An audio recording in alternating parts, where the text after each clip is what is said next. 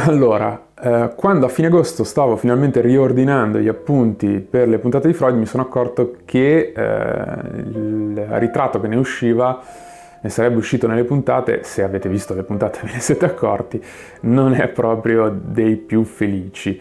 Eh, così ho chiesto a Massimo, ho telefonato a Massimo e gli ho chiesto se secondo lui poteva essere una buona idea sfruttare questa cosa e eh, l'occasione, diciamo, e intervistare, contattare dei professionisti nell'ambito della psicologia e delle psicoterapie eh, per sapere qual era il loro punto di vista sulle teorie freudiane, sulla figura di Freud in generale. E Massimo chiaramente mi ha risposto con entusiasmo e quindi ci siamo avviati, abbiamo cominciato a contattare un sacco di persone. Il progetto era, l'idea di base era quella di intervistare almeno una decina di professionisti di campi diversi, diverse scuole, perché poi la psicologia è una roba proteiforme. Eh, è andata malissimo, è andata incredibilmente male. Eh, ci, hanno risposti, ci hanno risposto pochissime persone eh, alcuni ci hanno risposto dicendo di sì e poi ci hanno detto di no, altri ci hanno risposto all'inizio e poi hanno smesso di risponderci. La verità è che solo tre eh, professionisti ha, hanno accettato di essere intervistati e con, diciamo, siamo anche riusciti ad organizzare un'intervista con loro e sono tutti e tre degli psicanalisti, quindi in un qualche modo eh, le persone più prossime alle teorie, al lavoro di Freud. A me sarebbe piaciuto poter intervistare dei gestaltici, dei cognitivo-comportamentali, dei comportamentisti, eccetera, eccetera.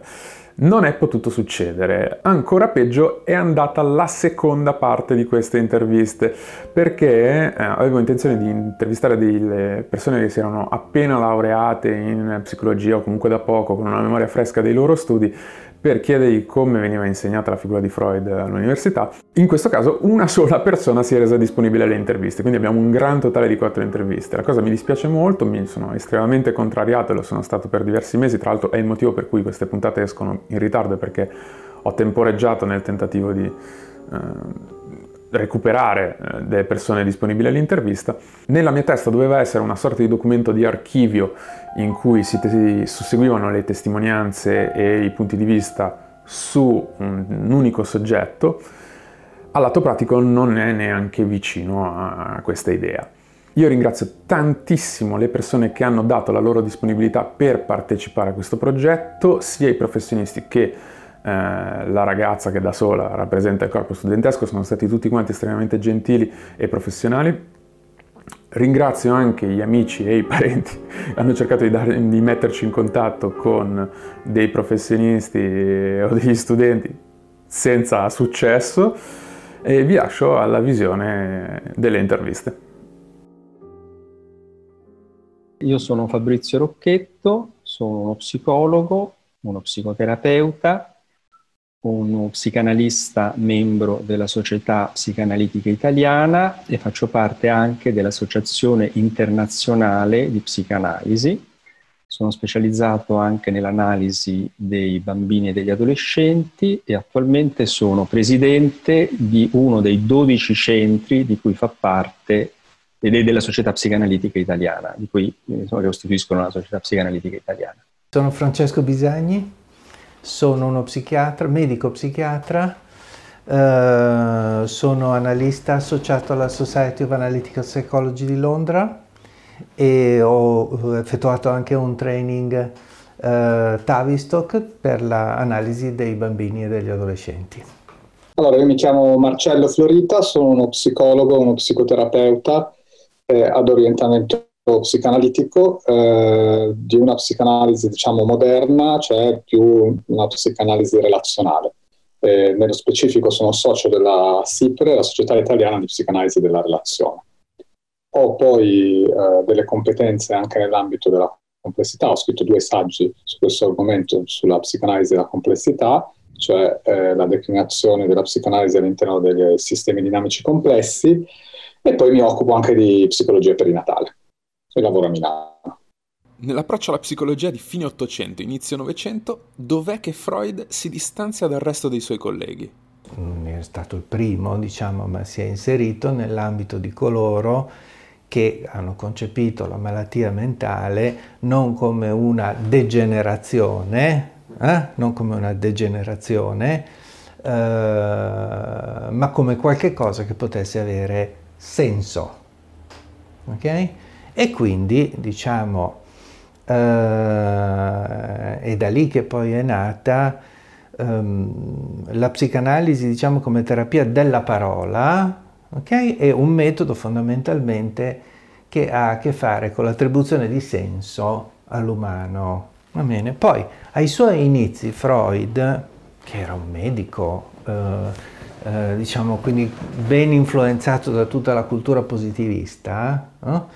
aveva diciamo, l'idea di ricondurre tutta la sua ricerca all'interno diciamo, del, dell'ambito eh, medico-scientifico, nel senso delle, delle, scienze naturali, va bene?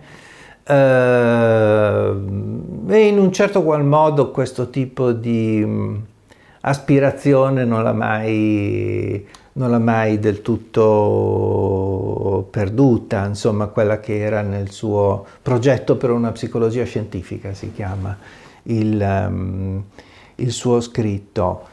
Uh, la differenza, diciamo, il punto di svolta creativo uh, di Freud è stato quello di porsi di fronte al paziente nevrotico, diciamo così, con l'atteggiamento del volere comprendere e con l'atteggiamento del volere ehm, prendere in esame la causa psichica. ok? Quindi ciò dava ovviamente dignità al paziente, non veniva più considerato un ehm, degenerato, eh? Uh, ma veniva considerato uh, un essere umano vittima dei propri conflitti emotivi, affettivi. Quanto alla questione del trauma, ehm,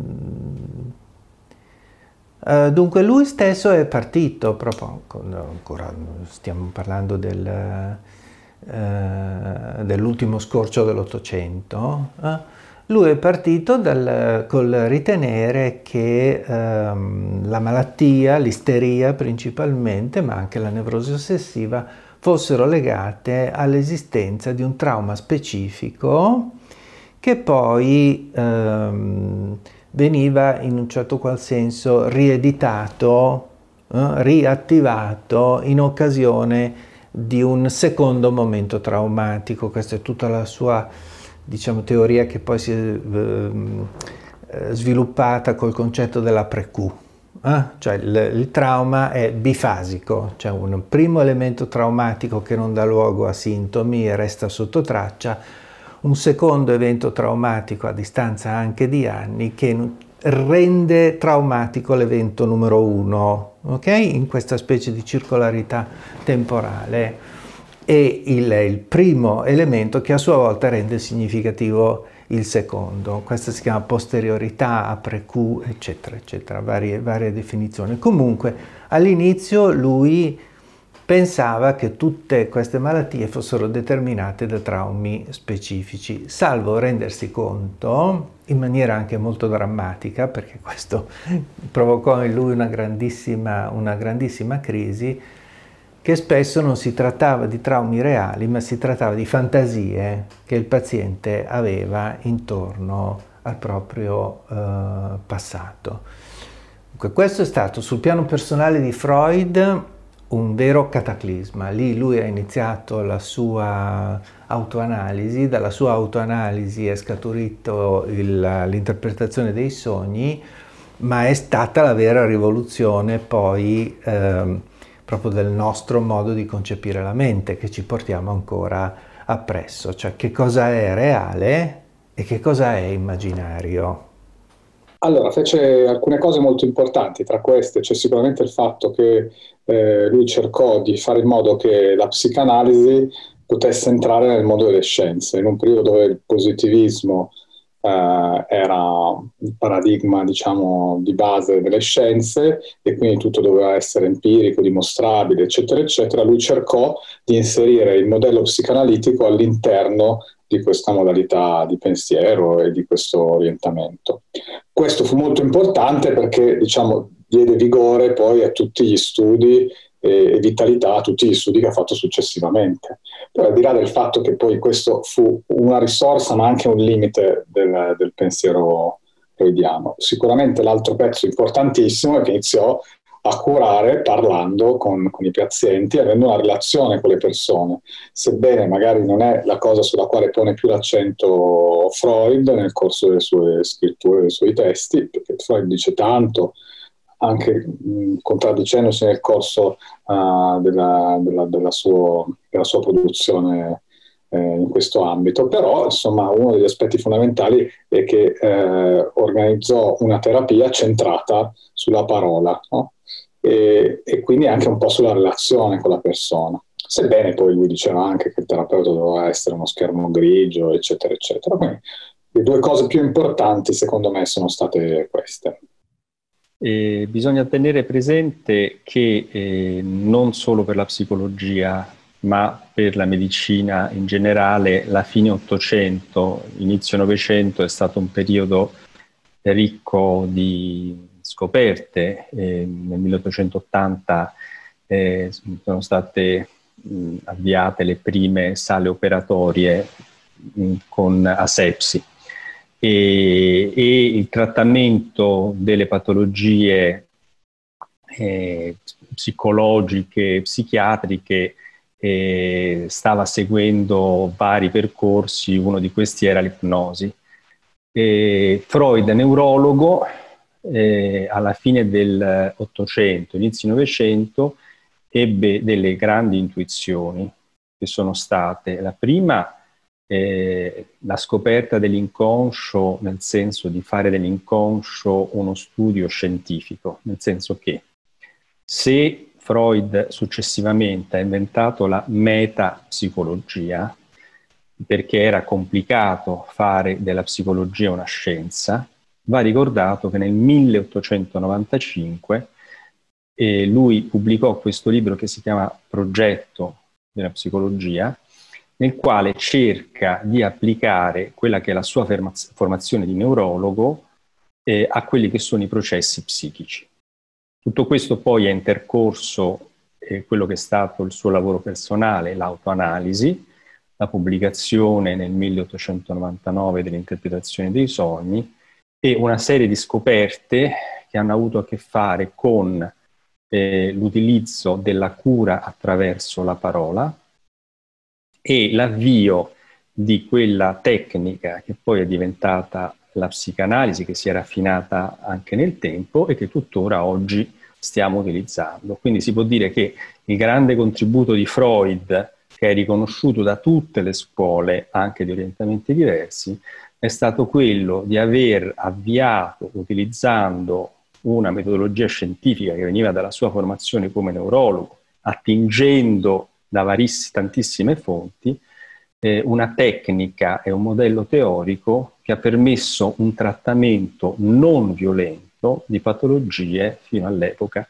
molto eh, trattate in modo anche cruento, come eh, i pazienti venivano legati oppure venivano fatti anche, erano stati tentati in passato degli interventi chirurgici, per esempio, perché si pensava che un eccesso di sessualità eh, producesse dei disturbi. E una cosa che voglio ricordare anche è che la Società Psicanalitica Italiana, a cui appartengo, che è stata fondata nel 1925 a Teramo da un neuropsichiatra che dirigeva, eh, Marco Levi Bianchini, che dirigeva all'epoca questo manicomio, eh, e che utilizzava tutte le tecniche che eh, si utilizzavano all'epoca per il trattamento delle patologie psichiatriche, eh, proprio studiando e conoscendo eh, il lavoro di Freud, lo andò anche a incontrare, ebbe questa intuizione di utilizzare la psicanalisi come modello di eh, intervento per curare la sofferenza psichica. Quanto delle teorie freudiane è ancora oggi valido per la psicologia e le psicoterapie? E rimangono ancora tante cose valide eh, come accennato prima, sicuramente l'aspetto della cura tramite la parola e, e, tramite anche la relazione, che secondo me è un aspetto centrale. L'altro aspetto che sicuramente rimane, sebbene eh, debba essere ripensato eh, alla luce delle recenti ricerche scientifiche, è il concetto di inconscio, no? che ehm, diciamo che fu un concetto molto dibattuto e non subito accettato, però l'inconscio in realtà esiste non per come lo pensava e lo descriveva Freud, ma una, una facendo una descrizione più semplicistica possibile, noi abbiamo delle aree di noi che non sono coscienti. Poi non è un inconscio sempre verbale, dichiarativo, certe volte anche implicito, e, e non è che per forza sia rimosso, no? certe volte semplicemente noi non accediamo a quell'inconscio, però la presenza, il fatto che dentro di noi c'è tanto inconscio, questo è verissimo e rimane. Poi ripeto, va eh, riconcettualizzato eh, la questione va riconcettualizzata la questione dell'inconscio perché non, non, è l'inconscio che pensava Freud. Vi faccio un esempio molto pratico. Pensiamo a tutte quelle esperienze infantili che vengono registrate nella memoria implicita dei bambini e non risiedono in un inconscio rimosso, risiedono in un, in un inconscio che ha a che fare con delle memorie che non, hanno, non, sono appiccicate a una memoria dichiarativa, quindi sono dentro a un livello molto corporeo in un momento in cui la coscienza è formata fino a un certo punto e quindi non c'è nulla di rimosso, ma c'è tantissimo di inconscio, nel senso che poi eh, in queste, esperien- queste, esperienze possono e molto spesso sono, soprattutto esperienze di conosce molto piccoli, inconsce in senso stretto, no? senza riferirci a quel concetto di Freud una prima cosa che voglio evidenziare è che eh, spesso c'è confusione tra psicologi, psicoterapeuti, psichiatri, psicanalisti, no? E quindi mi sento di precisare che eh, da quando c'è stata la legge eh, esercitano la psicoterapia eh, tutti i professionisti che sono riconosciuti dallo Stato come psicoterapeuti, che possono essere medici o psicologi. Poi eh, lo psicoterapeuta, medico psicologo, eh, aderisce a una scuola di formazione e la psicanalisi è una di queste scuole di formazione, insieme alle altre scuole che sono i cognitivisti, i comportamentisti. Eh, la psicanalisi eh, una, è una delle scuole, forse la scuola più antica che c'è in Italia, perché come dicevo prima eh, nasce nel 1925 e anche un istituto di formazione. Invito a visitare il sito www.spiweb.it dove si possono eh, raccogliere maggiori informazioni. E, però la psicanalisi eh, non è solamente quella di Freud, cioè nel senso la psicanalisi è partita da Freud, eh, da quello che è stato il suo contributo eh, originale che si fonda anche sul rapporto eh, che c'è tra il paziente e, e l'analizzato e, e, che non è solamente quella che viene rappresentata nelle barzellette, cioè nel senso che si vede l'analista, sul lettino, il, l'analista dietro il lettino e il paziente diciamo sul lettino, eh, però ha ehm, oggi eh, ha, avuto, eh, avuto, grandi sviluppi nel trattamento poi dei bambini, degli adolescenti, della coppia e, e oltre a un eh, forte lavoro di studio di ricerca per quanto riguarda le connessioni con le neuroscienze, nel senso che la psicanalisi di oggi ha, è stata messa alla prova sia della ricerca empirica e degli studi come tutte le discipline, eh, che si occupano della psicoterapia e, e, si è verificato che la tecnica che si fonda eh, su delle regole abbastanza eh, rigorose eh, di incontrare i pazienti eh, dà a, dei risultati clinici, dei miglioramenti, soprattutto a lungo termine, nel senso che la distinzione che c'è probabilmente rispetto ad altri modelli teorici è che le ricerche che stanno uscendo in questi ultimi anni evidenziano che eh, la psicanalisi, gli effetti del lavoro psicanalitico eh, hanno una maggiore tenuta eh, nel corso del tempo. Le intuizioni che ha avuto Freud, ehm, che riguardano eh, le fasi dello sviluppo, e, e per esempio un testo che segnalo, che sono tre saggi sulla sessualità, eh, hanno mantenuto degli elementi di attualità, nel senso che hanno permesso di evidenziare come ci siano eh, degli eh, elementi invarianti che sono legati alle tappe dello sviluppo, cioè quindi lo, quello che è la pubertà, l'adolescenza, ma sono state rivisitate alla luce delle scoperte recenti. Per cui, per esempio, il modello psicanalitico è stato messo originario di Freud in relazione a quelle che sono state le ricerche nell'osservazione madre-bambino, nell'infant observation, no? e si è cercato di vedere quanta eh, continuità ci fosse tra quel modello teorico e anche eh, la parte invece che riguarda eh, le recenti eh, acquisizioni.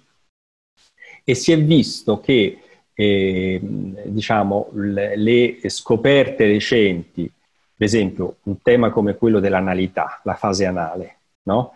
eh, ha mantenuto, oh, oh, diciamo, non con le caratteristiche originarie, ma ha mantenuto, eh, diciamo, una utilità da un punto di vista terapeutico, perché eh, l'aspetto dell'ossessività eh, è molto legato anche a quella che è l'esperienza tuttora diciamo, dovendo vedere, che ne so, un paziente eh, ossessivo, eh, andare a chiedere eh, qual è stata eh, la sua esperienza nel rapporto alla polizia, se ci sono stati, eh, diciamo dal punto di vista anamnestico, eh, degli episodi che hanno avuto a che fare diciamo, con l'area anale, con l'educazione per esempio, sfinterica, non è un elemento determinante però mante- mantie- c'è un elemento di continuità, cioè la teoria freudiana mantiene eh, diciamo, una sua attualità perché permette di dare una valutazione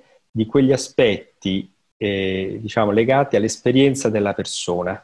No? Fare scienza nel campo della psicologia non è una cosa semplice, no? Per cui nel lavoro psicoterapeutico quello che è il vissuto del paziente rispetto alle proprie esperienze è importante tanto quanto lo, l'osservazione, potremmo dire, scientifica. No? Per cui, per esempio, aver registrato di aver avuto, che ne so, dei genitori che hanno eh, insistito su un'igiene eccessiva, no? non è la causa diretta, ma diciamo, eh, si ricollega, può avere un significato rispetto a quelli che sono il, eh, le caratteristiche del paziente. Così come altri concetti eh, fondamentali come quello del narcisismo, no? è un concetto di estrema attualità ancora oggi nel trattamento dei pazienti e non solo. Um, beh, intanto bisogna dire che la psicanalisi è diventata un, um, un albero pieno di rami e di fronde ed è tuttora rigoglioso a distanza di più di, di, più di 100 anni. Uh, Freud naturalmente è stato uno dei più grandi geni del Novecento e i suoi contributi uh, teorici sono tuttora validi uh, anche clinicamente, nonostante tutti noi lavoriamo in un modo molto diverso da come lavorava lui, perché naturalmente tutto cresce e quindi cresce anche la psicanalisi. Eh, siamo cresciuti tutti quanti, siamo diventati una grande famiglia, come tutte le famiglie naturalmente ci sono quelli che la pensano in un modo e quelli che la pensano in un altro modo e spesso facciamo anche fatica a intenderci tra di noi, talmente ci siamo differenziati, ma questo è un aspetto è un aspetto creativo.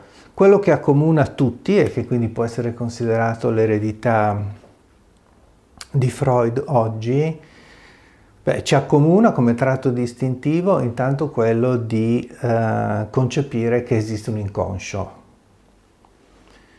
cioè che esiste una parte della mente dell'uomo di cui il soggetto non è eh, consapevole un inconscio che contiene non soltanto come Freud riteneva il materiale cosiddetto rimosso, cioè reso inconscio da vari meccanismi di difesa, ma che contiene anche, come molti autori hanno sviluppato nel corso dei decenni, le potenzialità di sviluppo, cioè l'ancora non conosciuto di ciascun, di ciascun soggetto. Questo è stato in origine il, um, diciamo, il contributo um, di Jung, che fu uh, inizialmente il, il, delfino di Freud, poi se ne staccò per seguire una sua, una sua via autonoma, ma diciamo questo concetto di un inconscio che contiene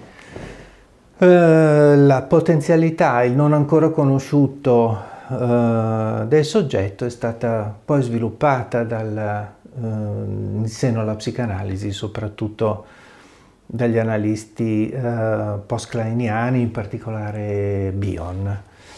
Diciamo che però il concetto di inconscio, comunque lo vogliamo intendere, è quello che ci contraddistingue rispetto ad altre ehm, eh, diciamo, figure, personalità, indirizzi teorici della psicologia e della psicoterapia e ci distingue anche comunque clinicamente nella tecnica, perché in ogni modo l'inconscio, il non visto, il non visibile è quello che eh, diciamo, occupa l'ora analitica eh, e il nostro, eh, il nostro ehm, lavoro quotidiano. Ehm, quindi l'inconscio è corollario dell'inconscio, questo è un concetto forse un pochino difficile da spiegare, ma mi ci provo, diciamo così è quello del transfert. Allora, che cos'è il transfert? Il transfert nella, diciamo, nella concezione originaria era la riproposizione proiettata sulla figura dell'analista degli elementi inconsci del paziente eh, e l'analista raccogliendo gli elementi transferali, cioè a dire quello che il paziente detto un po' in soldoni, immagina fantastica dell'analista, dei vissuti che il paziente ha dell'analista, l'analista riesce eh, in via indiretta a comprendere quello che è contenuto nella parte inconscia della mente. Uh, anche lì le cose si sono modificate, cioè rispetto a un'idea di transfert quasi come un disturbo inizialmente, quasi come una complicazione in quello che era un'idea freudiana originaria di dire, dare una ripulitura definitiva alla mente, si chiamava in inglese chimney sweeping, questa, questa modalità, eh, poi concepito da Freud stesso come lo strumento principe, diciamo, della, della, mm, del lavoro analitico, il transfer è diventato anche poi il luogo del non ancora vissuto, ok? Cioè di quello che il paziente per via proiettiva e attraverso la mente dell'analista può far crescere dentro di sé, eh, come dire, come in una specie di gestazione attraverso la mente dell'altro. Direi che il terzo elemento che ci contraddistingue rispetto ad altre psicologie è il lavoro sul sogno.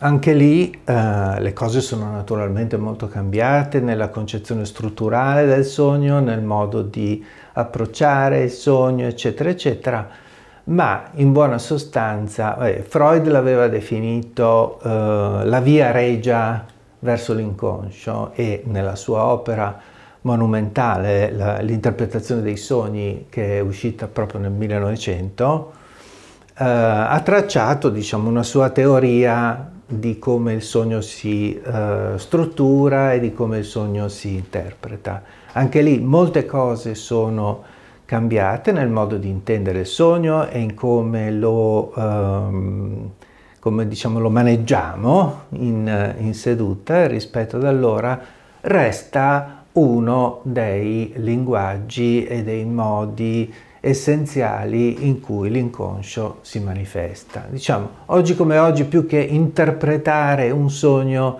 in un certo qual modo risogniamo il sogno insieme al paziente nel mentre che il sogno viene raccontato, cioè quindi è un sognare insieme e le associazioni del paziente, le associazioni dell'analista, diciamo, creano un quid particolare all'interno della seduta che fa emergere un, um, un, uh, un significato uh, nuovo spesso, nuovo appunto, secondo diciamo anche, questi si potrebbe collegare ma forse un po' troppo complicato, a, tutta, a tutto il modello teorico del, dell'emergente uh, che si, diciamo, si collega alla, alla alle teorie della complessità, ma forse questo è un, è un sentiero un po' troppo impervio in questo momento. Covid-19 e confinamento. Quali sono state le ripercussioni sulla pratica del mestiere e sulla salute dei pazienti?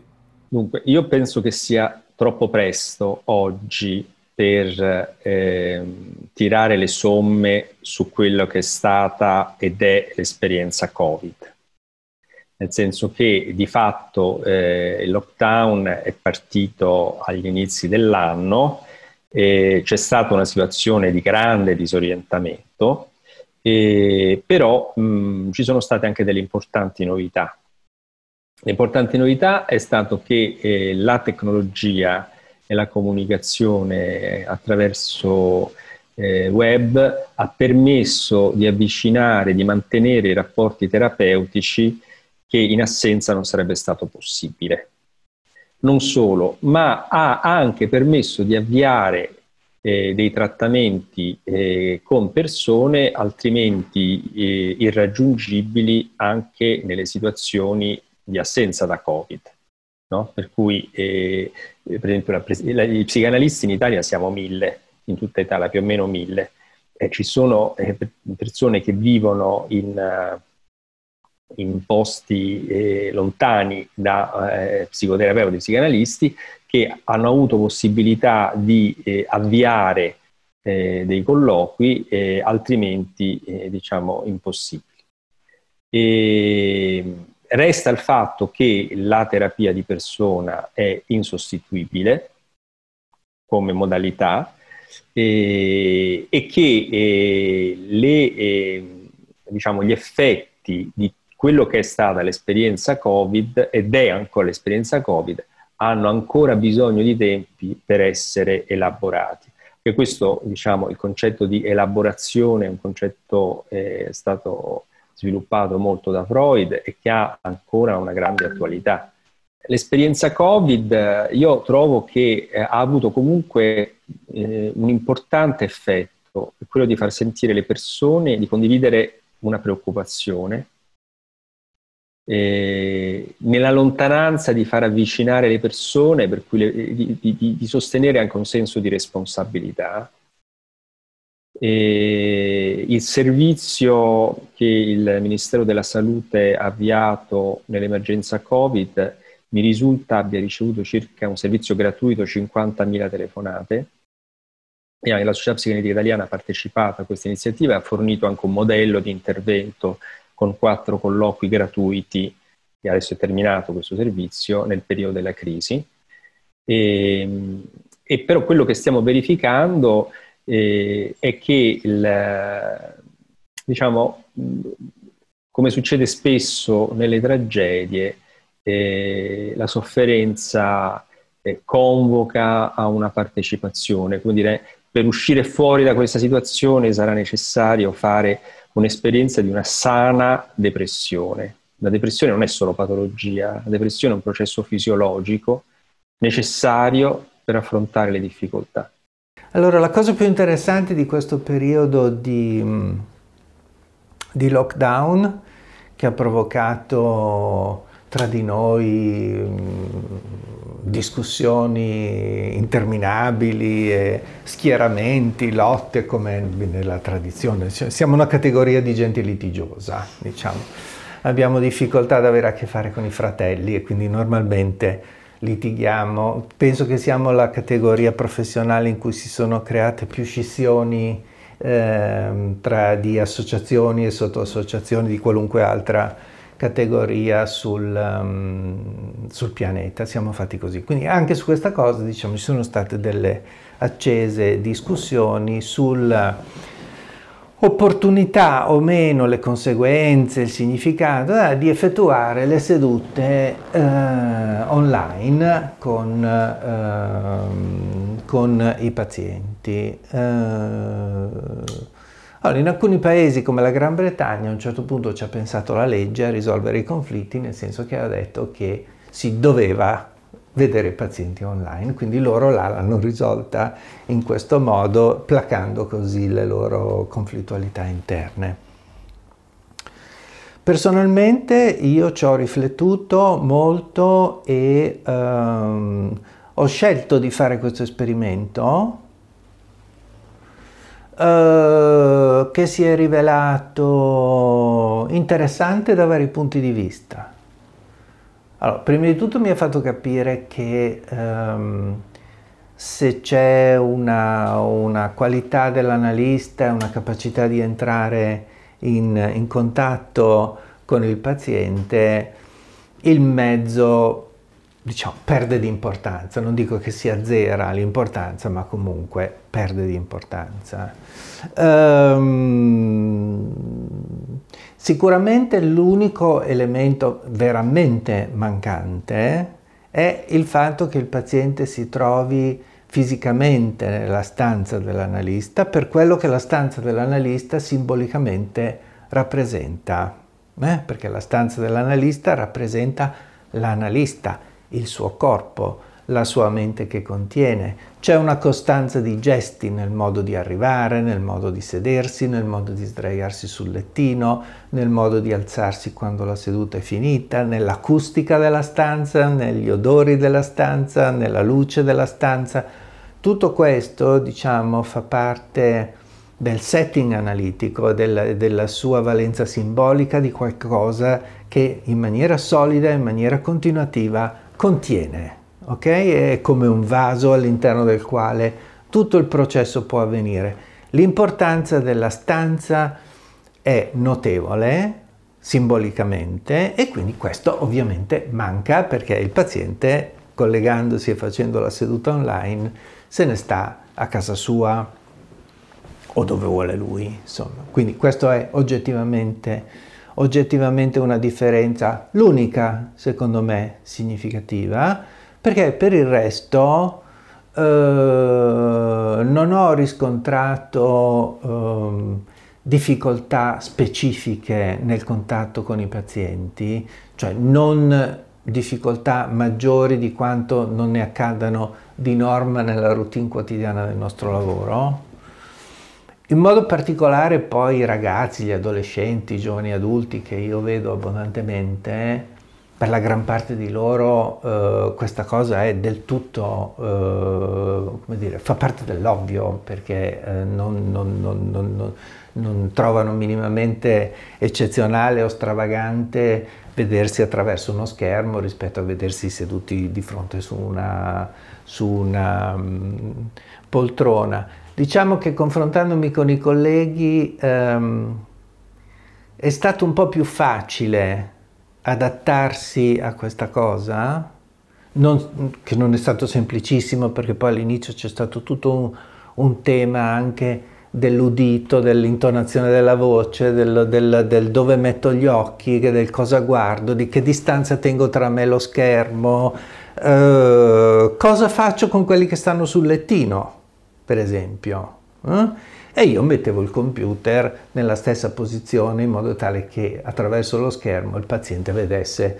la stessa parete che vede quando è, quando è sdraiato sul lettino in mia presenza. Cioè, ci sono state delle cose, diciamo, anche un po' macchinose qualche volta, ma forse è stato un po' più facile per noi, diciamo, analisti di bambini anche, perché chi lavora con i bambini o ha lavorato tanti anni con i bambini, per forza di cose si adatta a una serie di circostanze. Quando si lavora con i bambini ci si muove, ci si, si, si, si è coinvolti fisicamente e ce la si deve inventare in un certo qual senso, quindi non, non, non, il terapeuta infantile non è... Um, inscatolato nei suoi rituali rigidi, quindi abbiamo un po' più di abitudine, a noi ci è venuto un po' più, un po' più semplice, poi quelli come me che appena possono andare oltre una regola costituita, non se lo fanno dire due volte, eh, ho immediatamente sposato la causa con grande piacere. Come? La salute mentale dei pazienti come è, peggiorata secondo lei? Si sono ritrovati destabilizzati? Uh, l'idea stessa del confinamento intendo? No, non particolarmente. Uh, non particolarmente perché poi è stata diciamo affrontata quando era, quando era il caso. È stata un'opportunità per molti um, per esaminare alcune fantasie molto nascoste, molto profonde di, uh, di imprigionamento, di non crescita, di, di, di, essere, come dire, confinati dentro la loro malattia, di essere confinati in qualche pezzo della loro mente. E per questi, diciamo, il lockdown è stato un po' più difficile da sopportare, ma anche un'opportunità appunto per andare a vedere quegli aspetti della mente altri che, avevano, che hanno altri tipi di problematiche, non diciamo di tipo imprigionamento in, non hanno fatto una piega, devo dire la verità, stavano magari malissimo per altre questioni, ma non per questa. Ecco. E, così come noi colleghi, diciamo, quelli che ho visto io, ce la siamo abbastanza cavata senza troppi disturbi. Questa è una domanda molto interessante che richiederebbe tantissimo tempo. Sulla pratica è evidente che quello che è successo è che siamo passati tutti su una modalità, o quasi tutti su una modalità online. No? Poi adesso stiamo ritornando tutti o quasi tutti in presenza, però questa è stata una svolta gigantesca. No? Noi, soprattutto nel mondo psicoanalitico, chi lavora con un modello diciamo, più psicodinamico, mh, mm, abbiamo sempre preso un po' con le molle queste modalità alternative, eh, però insomma abbiamo scoperto che possono essere valide. E pro e contro del, del, passare sul canale online ce ne sono tantissimi, vi, dico la mia esperienza, quindi eh, è semplicemente uno spaccato personale senza farne una regola generale e una legge universale. La mia esperienza è questa, che ci sono stati alcuni percorsi terapeutici che hanno giovato incredibilmente da questo passaggio. Eh, vi dico due motivi banali, ma che vi esplicito perché sono secondo me interessanti. L'uno ha a che fare col fatto che io improvvisamente mi sono trovato a entrare in casa delle persone e le persone con le quali lavoravo si sono trovate improvvisamente a entrare in casa mia che, varia- che è una variabile gigantesca, no? perché quindi eh, reciprocamente si potevano sentire rumori di fondo, eh, reciprocamente si potevano vedere alcuni particolari delle proprie abitazioni, no? alcune persone con le quali ho lavorato mi hanno, hanno sottolineato, per esempio quest'anta che vedete hanno capito che la casa è di un certo tipo, probabilmente una casa di ringhiera, probabilmente una casa antica, bla bla bla, facendosi quindi una determinata idea di me piuttosto che confutando o, o, o sentendosi rinfrancati dall'aver avuto in passato un'idea coerente con quello che intravedono da, piccola, da questa piccola finestra sulla mia casa. No? Quindi questo è un primo aspetto che è tutt'altro che banale, no? perché si entra, si può entrare a un livello di intimità diverso sotto certi punti di vista. Dicevo, eh, il secondo fattore, cosa avevo detto? Il primo era, aveva a che fare con, eh, con l'entrare in casa, il secondo con lo schermo. No? lo schermo scherma e questo può essere un contro, ma per qualcuno è stato anche un pro. No, perché? Perché sostanzialmente de- dietro lo schermo ha, si è potuto sentire più tranquillo nel potersi aprire. Quindi alcuni percorsi con alcune persone hanno, questi, questi, percorsi hanno inserito una marcia in più perché improvvisamente nella tranquillità di essere un po' più distanti, un po' più schermati, si sono potuti aprire un po' di più e sono venute fuori delle tematiche, dei contenuti molto interessanti, inesplorati per esempio in altri momenti. Poi è evidente che ci sono anche dei contro perché è evidente che tutto l'aspetto della relazione pratica live che, che, è veramente centrale, è molto importante nel, nostro lavoro, si viene a perdere, però questo per dire che spesso noi abbiamo sottovalutato questo mezzo, ma in realtà è, personalmente mi ha dato anche una grande opportunità. Se poi dobbiamo fare una riflessione su cosa è successo alle persone che hanno vissuto come me no? e come tutti il Covid, eh, ah no, c'è un terzo elemento secondo me che è un pro interessante, che siamo stati un po' tutti sulla stessa barca, no? e questo è evidente, l'ha detto perfino il Papa questa cosa, figuriamoci se non la posso dire io, no? e non la possiamo dire noi, stando tutti sulla stessa barca, eh, questo ha aiutato le persone che lavorano eh, all'interno di un percorso di psicoterapia di sfatare anche un po' dei miti che riguardano lo psicoterapeuta, lo psicanalista, chiamiamolo come vogliamo, che talvolta tende a essere un po' idealizzato, messo in alto e col quale si ha una difficoltà a entrare in contatto, si pensa che la paura non esista, che i timori non esistono, il fatto che pure noi abbiamo vissuto nell'incertezza, nella paura, nel non so quando tornerò in presenza, nel eh, come sta dottore, no? ci sono alcune anche su Facebook sono circolate alcune cose un po' comiche su questo come sta, ma in realtà ha tutto il valore del fatto che improvvisamente si è posta una luce anche su di noi, sul fatto che pure noi potevamo essere preoccupati, non star bene, vivere le nostre incertezze. Quindi questi sono tre elementi che personalmente ho trovato arricchenti e che si sono trasformati in alcune opportunità che ho avuto nel rapporto terapeutico. In ultimo, come hanno vissuto le persone questo lockdown il Covid, questo naturalmente attiene a tutta la sfera soggettiva, ma se vogliamo fare una valutazione sul macro, eh, nel macro possiamo dire che sicuramente la fase del lockdown in senso stretto non è stata la peggiore cosa che abbiamo vissuto, nel senso che quasi tutti hanno tenuto in quella fase. Diciamo che più difficile è stato il post-lockdown, cioè quando eh, finito il lockdown iniziavano ad esserci delle leggi non chiarissime, talvolta un po' contraddittorie e eh, c'era diciamo, anche una maggiore delega sulla responsabilità individuale rispetto al muoversi nel mondo e all'affrontare questa questione del virus. Lì sono arrivate le questioni, diciamo, eh, eh è arrivata tutta la, la, la fatica del lockdown e allo stesso tempo la fatica del continuare a stare in una condizione di incertezza, di insicurezza e anche di paura e di angoscia. Quindi questa secondo me, almeno personalmente, io ho notato che è stata la fase più delicata. Nel lockdown in senso stretto eh, abbiamo tenuto tutti duro, eh, poi quando è arrivata la fase post è stato più complesso per tutti e quindi le persone, diciamo, un po' più esposte hanno avuto più difficoltà paradossalmente nel post-lockdown che nel, nel lockdown che si sono compattate bene. Alcune, alcuni soggetti con un altissimo grado di, di angoscia normalmente nella quotidianità, nel lockdown hanno trovato semplicemente eh, un momento in cui potevano rispecchiare la loro angoscia con tutto il mondo, no? tutto il mondo era chiuso, tutto il mondo era angosciato quindi paradossalmente è stato quasi liberatorio il fatto che tutti fossimo molto angosciati e che non erano gli unici a vivere quello spauracchio. Quindi eh, si parla tanto del lockdown, in realtà è stato molto più complesso il post ed è chiaro che uno degli elementi di grande complessità è che noi viviamo in una società che ci ha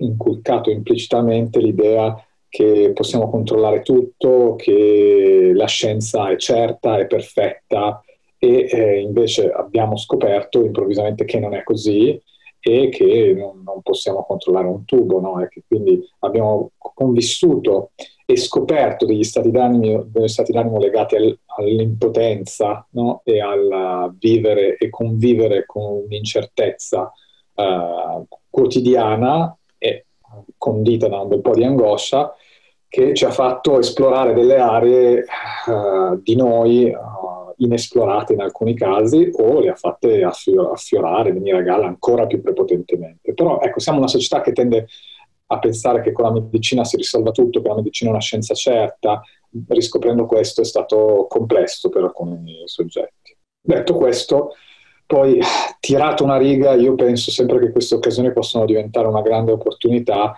e alla fine devo dire che eh, per chi è riuscito a stare dentro questo lavoro e a condividere con me, a, a rimanere dentro il lavoro terapeutico nonostante i cambiamenti, è veramente diventata un'opportunità e un momento di, di possibile crescita e, e rispetto anche al lavoro insieme.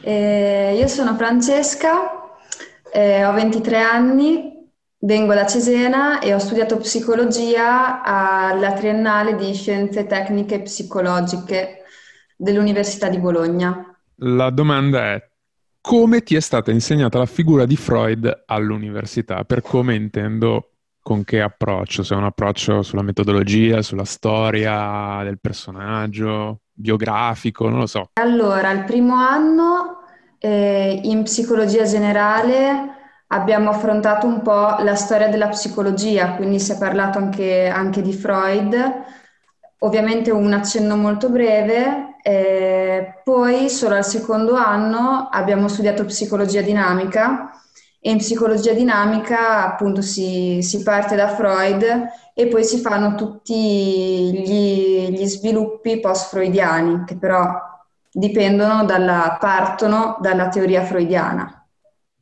Ok, d'accordo, quindi non gli viene dedicato tantissimo tempo. No, sinceramente no, perché mh, è visto come un, la nascita della psicanalisi, ovviamente, però anche, anche, la triennale che io ho frequentato, che adesso si chiama appunto Scienze Tecniche Psicologiche, è una triennale che si basa molto anche su un aspetto più scientifico della materia e quindi diciamo che Freud è, è stato affrontato relativamente poco rispetto ad altro nel senso che abbiamo studiato anche più proprio metodologie o statistica o mm, cose anche più, più pratiche, mm. eccetera. Poi però se si, vuole, se si vuole intraprendere un certo tipo di percorso, eh, quindi psicoterapeutico, eh, di solito per approfondire Freud e la psicologia dinamica si va a fare la magistrale in psicologia clinica. Ok, ok. Sì. E tu come l'hai, come l'hai trovato? Cioè, nel senso, che cosa ti dei dettagli che ti hanno detto, che cosa ti ricordi, se ti ricordi qualcosa, se ci sono stati dei dettagli che ti hanno segnato, eh? non dico che non ti stavo interrogando. No, certo. Ehm, allora, sicuramente ho trovato interessante il fatto che si parli di, dell'interpretazione dei sogni, che mm. è, è, una cosa che che mi affascina molto, mi ha sempre affascinato molto e è ancora in, in un'area del, del, non razionale che non sarà mai puramente scientifica e metodologica da affrontare. Mm. Quindi eh, diciamo che l'interpretazione dei sogni è una cosa sempre molto difficile da, da indagare. Ok. E... Eh, però questo è uno dei punti che, che mi affascina di più.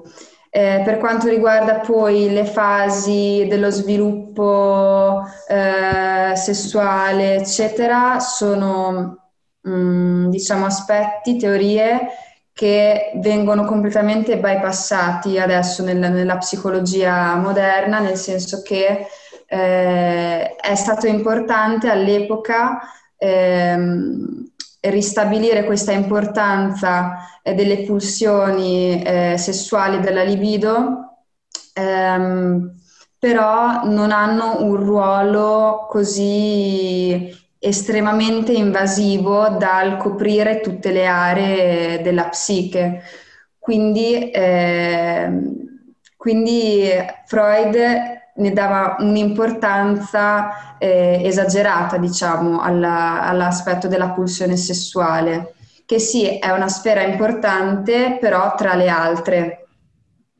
Quindi, nell'attuale psicologia. Io che non ho studiato psicologia, mm-hmm. mi chiedo, ma ho studiato la figura di Freud per fare queste puntate che in questo momento in cui si vedrà questo video sono uscite, mi chiedo effettivamente che cosa sia rimasto di trasversalmente comune a tutti diciamo, gli orientamenti della psicologia, a tutte le, le, applicazioni della psicologia, di quelle che sono state le teorie di Freud che, che lui ha, mm. diciamo, se non avviato, se non inventato, quantomeno avviato. Cioè, quali sono i concetti che rimangono tuttora validi? Ah più o meno ovunque, se ci sono, eh, perché magari non ci sono. No, sì, qual- qualcosa c'è per quanto io ne, ne possa sapere, mm-hmm. dato che non sono più molto all'interno del, dell'ambito, eh, però sicuramente il concetto di conflitto intrapsichico alla base di um, um, patologie, eh, eccetera, ehm, è un concetto molto, molto valido e che secondo me c'è ancora, quindi un conflitto tra una parte razionale e una parte irrazionale, in modo molto basilare e eh, tutta la parte sui meccanismi di difesa che vengono intrapresi per affrontare questo conflitto intrapsichico.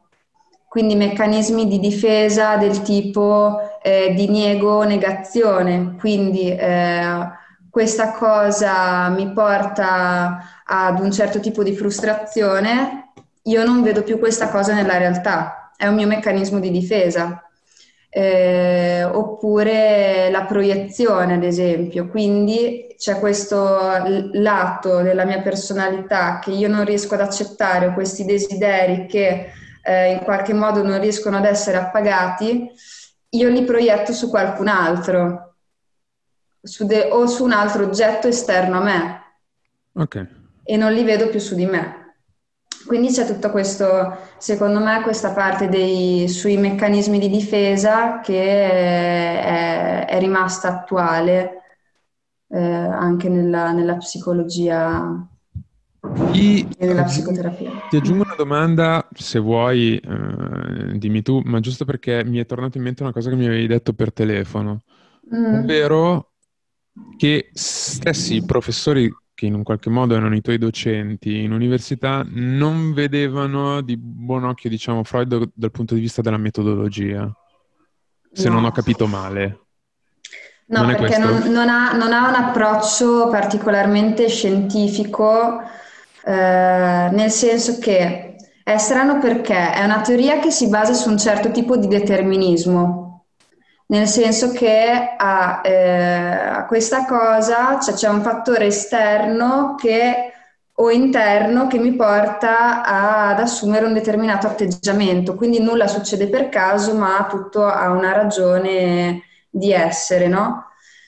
Però a questo determinismo che sta alla base della, della teoria freudiana poi non c'è un metodo eh, scientifico rigoroso, anche perché... Mh, mm, un metodo per essere scientifico deve essere falsificabile e questo metodo non è falsificabile. Ok, quindi eh... qui stiamo eh, citando proprio Popper. Popper, esatto. okay. e, oltre a questo, dobbiamo ricordare che inizialmente Freud utilizzava l'ipnosi come metodo, che non è proprio un metodo insomma accreditato scientificamente, e solo in un secondo momento ha abbandonato l'ipnosi e ha utilizzato metodi come associazione di idee, eh, mh, interpretazione dei sogni, che però sono mh, diciamo metodi di osservazione che però poi hanno sempre delle interpretazioni che non sono oggettive totalmente, cioè, mh, Ok, sì, sì, sì, ho capito qual è il problema, ho capito qual è il problema. Niente, io se non hai, ti vedo, ti, ti vedo un po' così, se non, hai, se, se non hai voglia di dire altro, eccetera, eccetera, per me potrebbe bastare anche questo. Se no, per me la discussione potrebbe anche continuare, eh? nel senso io in realtà avrei un sacco di curiosità da chiedere, solo che... Beh, dai, se, sì, se hai altre domande, sì. Ok. Sfruttiamo uh, questo momento. uh, per me, nello, nella, nell'affrontare la figura di Freud nella, nella, fase di ricerca, mi ha stupito il fatto di come finanche troppo il lato interpretativo era dominante. A un certo punto diventava quasi esclusivamente tutto interpretazione e ho avuto la sensazione, ma questa è solo una sensazione perché io non sono del mestiere, che in realtà questo aspetto interpretativo del medico, del, del dottore, non è totalmente scomparso dalla psicologia come materia in generale, non solo dalla psicanalisi. Dalla psicanalisi è chiaro che sia ancora presente, ma dalla psicologia in generale ho avuto un po' questa sensazione che l'interpretazione di chi osserva, del medico che osserva, è ancora un fattore di una certa rilevanza. Ma sicuramente sì, sicuramente sì, nel senso che diciamo che il soggetto che viene studiato è No, non è un soggetto di cui si conoscono esattamente tutti i meccanismi, perché la psicologia è una scienza che è sempre in evoluzione, quindi magari io so più o meno come può funzionare una persona che ha una certa patologia, però non lo, so, non lo saprò mai al 100%, nel senso che mh, mm, il soggetto stesso che viene eh, studiato ha dei lati ancora molto misteriosi che non, non, non si riescono a scoprire e molto dipende anche dalla sensibilità eh, del terapeuta. Mm. mm nel senso che eh, sì, è vero che prima di, di, diventare psicologo, psicoterapeuta, devi tu stesso passare un esame, cioè una sorta di esame, nel senso devi andare da uno psicologo il quale col quale tu parli, è un colloquio, e il quale poi ti dice ok, tu mm, sei, possiamo dire tra virgolette, a posto, puoi andare a fare lo psicologo, perché ovviamente si devono accertare che tu non abbia mm, patologie, ovviamente, per andare a fare questo mestiere. Ma come funziona? Da vicino nessuno è normale. Ma eh, eh, diciamo che anche le patologie sono semplicemente delle um, esagerazioni di meccanismi che tutti hanno in piccola parte, mm. possiamo dire. Quindi mh, mm, anche quando si studia psicologia clinica, eh, tipo io quando, quando studiavo, leggevo i libri, dicevo ok, ma questa cosa ce l'ho anch'io. No, ma questa cosa ce l'ho anch'io.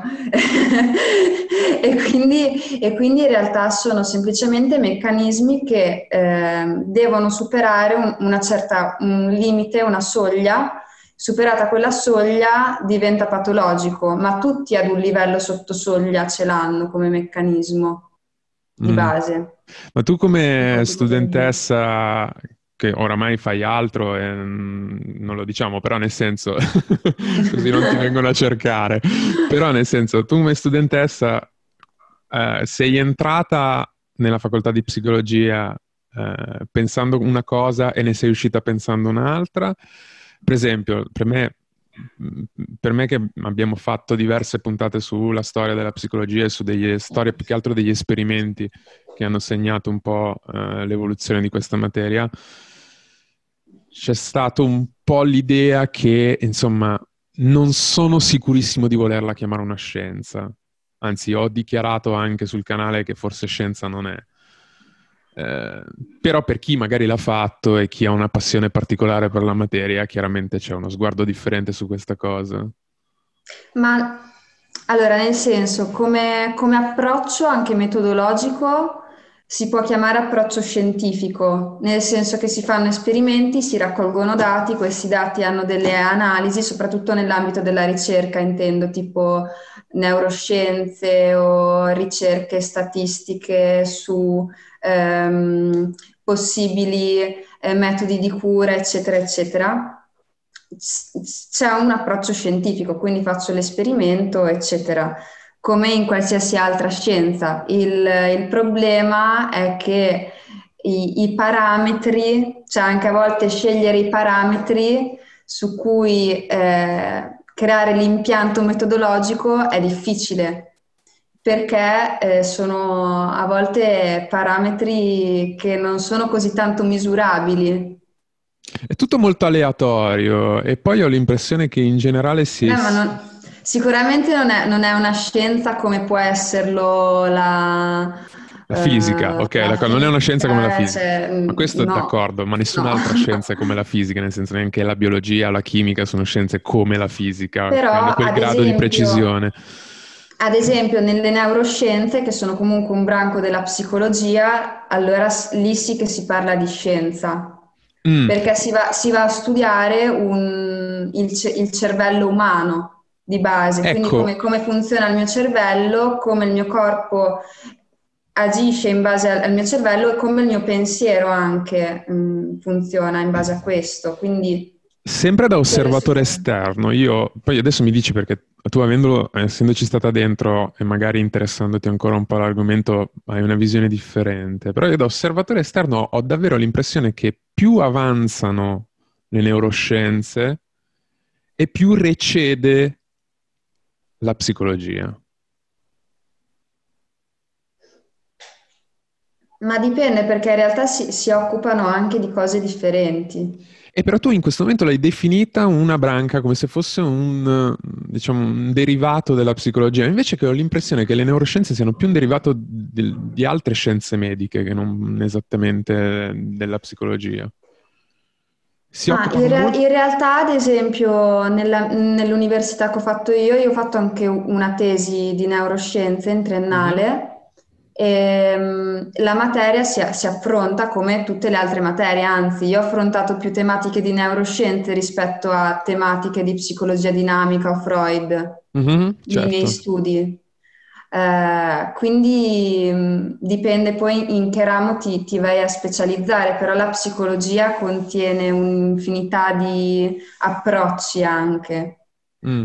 Eh, le neuroscienze sicuramente um, sono... Si, la, la, ricerca si basa su, su scoprire meccanismi e connessio, connessioni cerebrali e però anche poi ne, nella pratica quando bisogna um, ehm, aiutare pazienti che hanno problemi neurologici. Mm-hmm.